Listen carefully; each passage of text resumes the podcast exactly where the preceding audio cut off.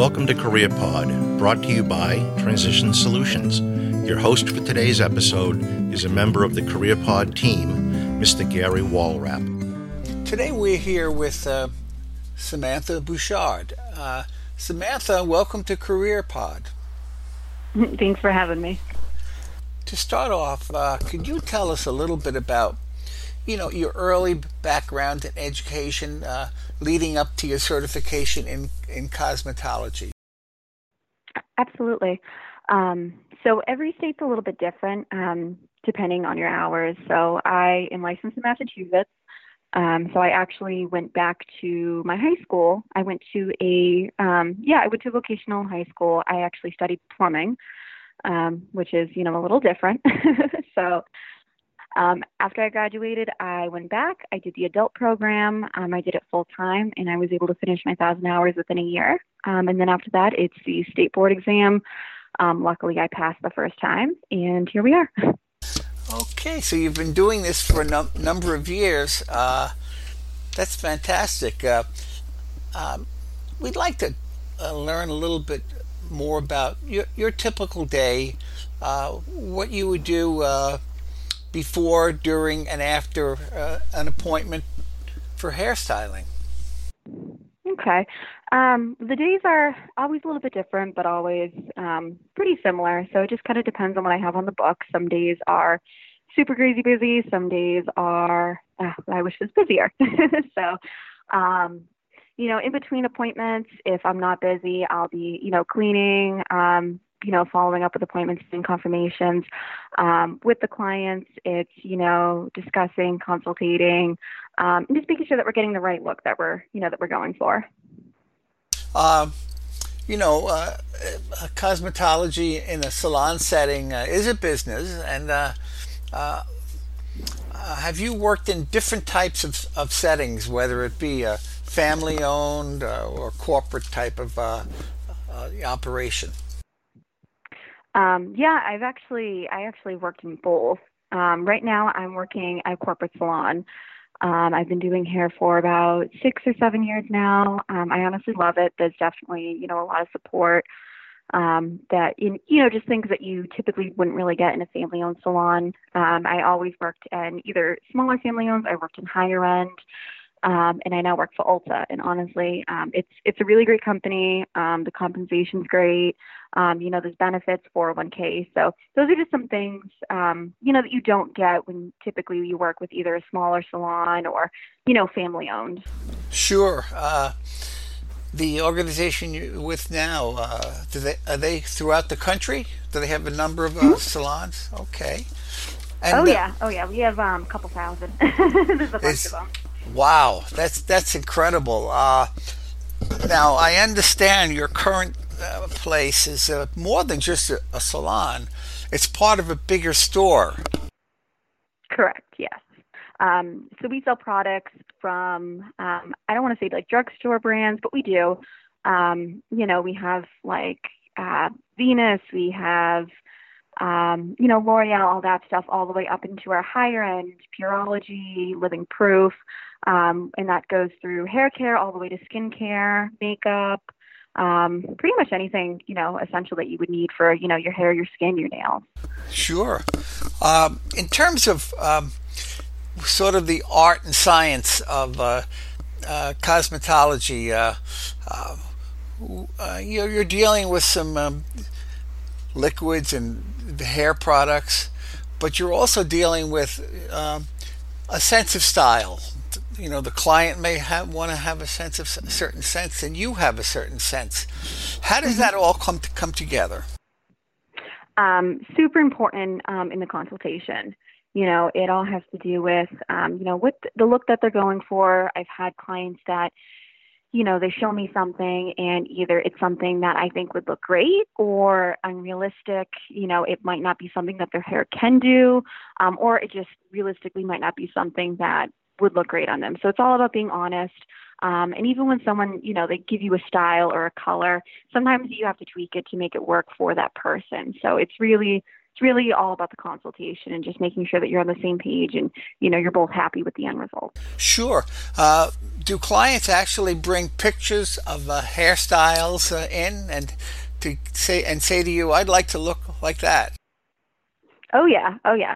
I mean, and pictures are great too because sometimes, um, you know, verbiage and wording can be a little different from person to person. So what someone might see as like, you know, a warm tone, I might be like, ah, that's actually pretty ashy. So you know, it's all um, it's pictures are really a great reference to make sure that you're seeing exactly what the person is um, you know talking about. And sometimes they really if they bring in a picture of this you know beautiful celebrity sometimes they kind of just want to look like the celebrity not so much their hairstyle. So, right. That, um, you know those are things to take into consideration.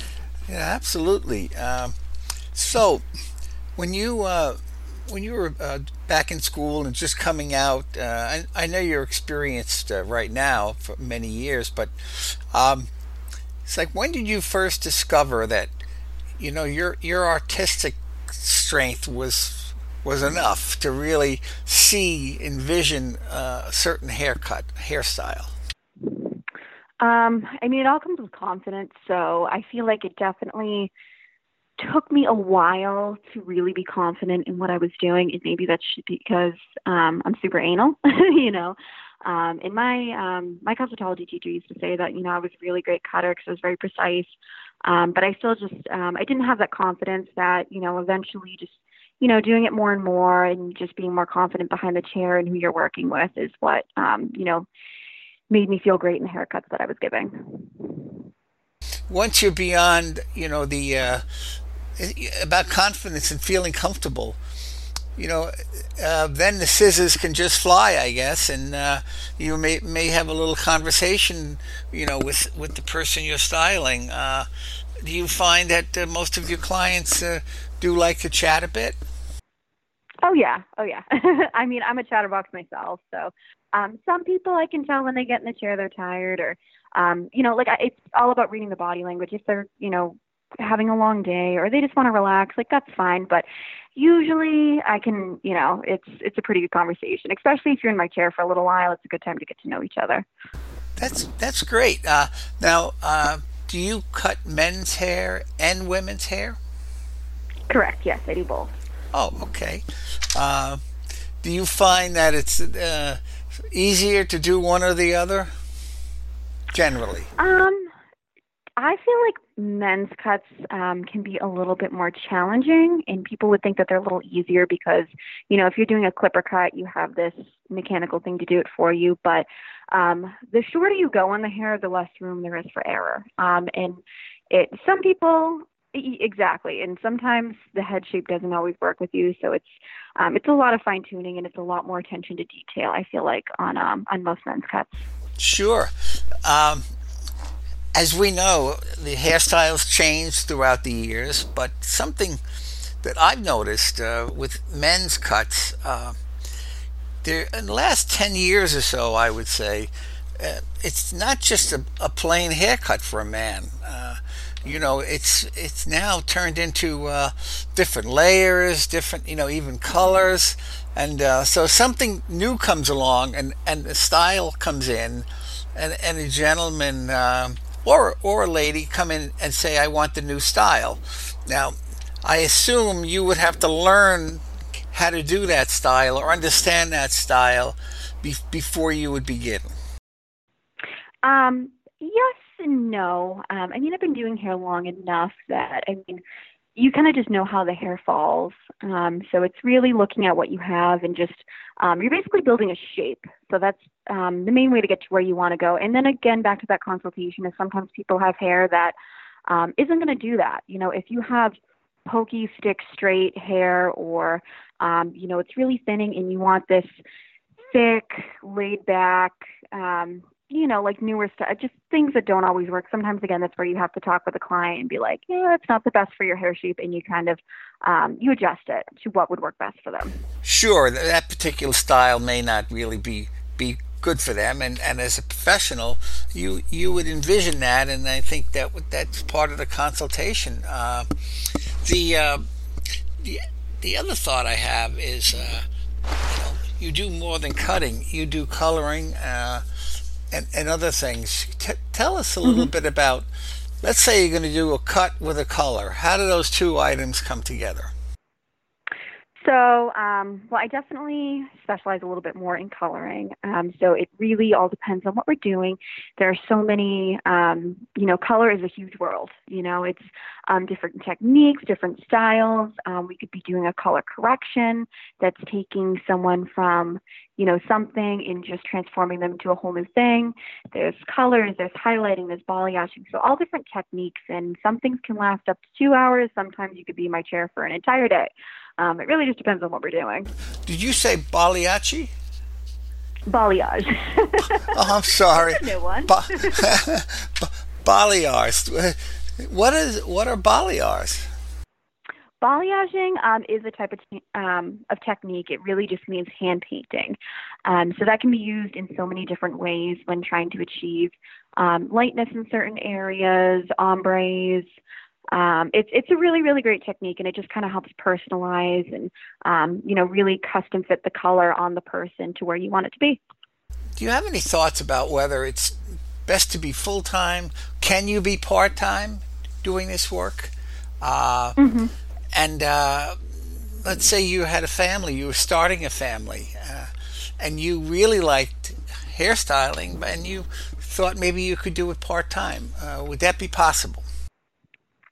Yeah, so um, I mean, usually when you start out, um, you are part time. It's one of those things where you have to build up your clientele, um, and this can take years. So when you start out, it's really important to find a salon that's going to be busy, that you can build up that book fast, and that's, you know, all consistent of building good rapport with your clients and making sure that obviously, you know, you're you're leaving with clients or clients are leaving being happy.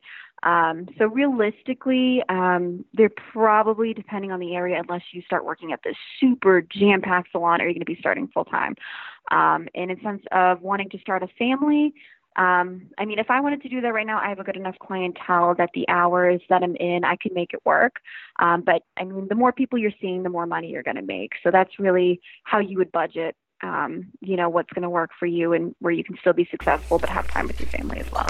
Sure. You mentioned uh, money. Uh, give can you give us an idea? Uh, you know, for an experienced uh, hairdresser, what what range of, of income?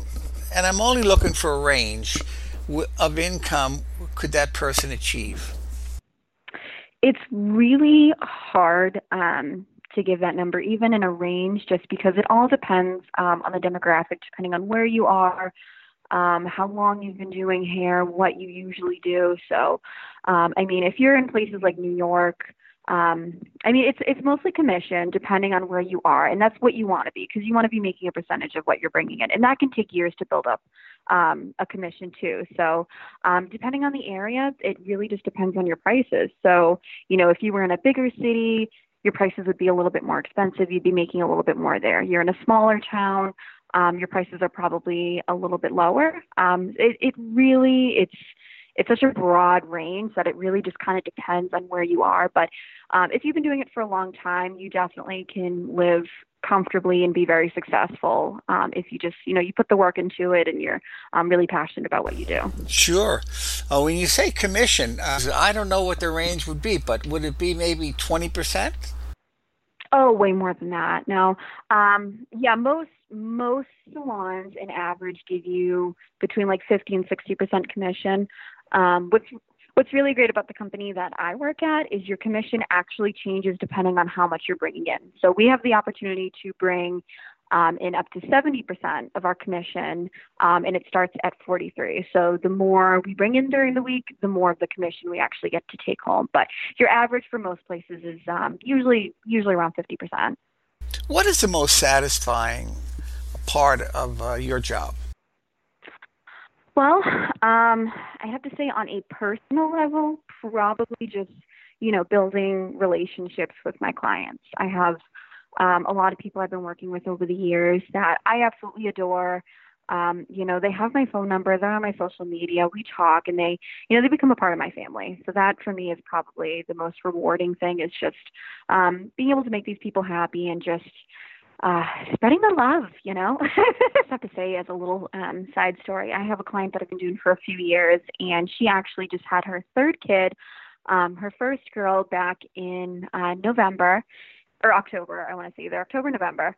Um, and it was just one of those moments we were talking. We were talking about the proms and everything that'd be coming up in a couple months.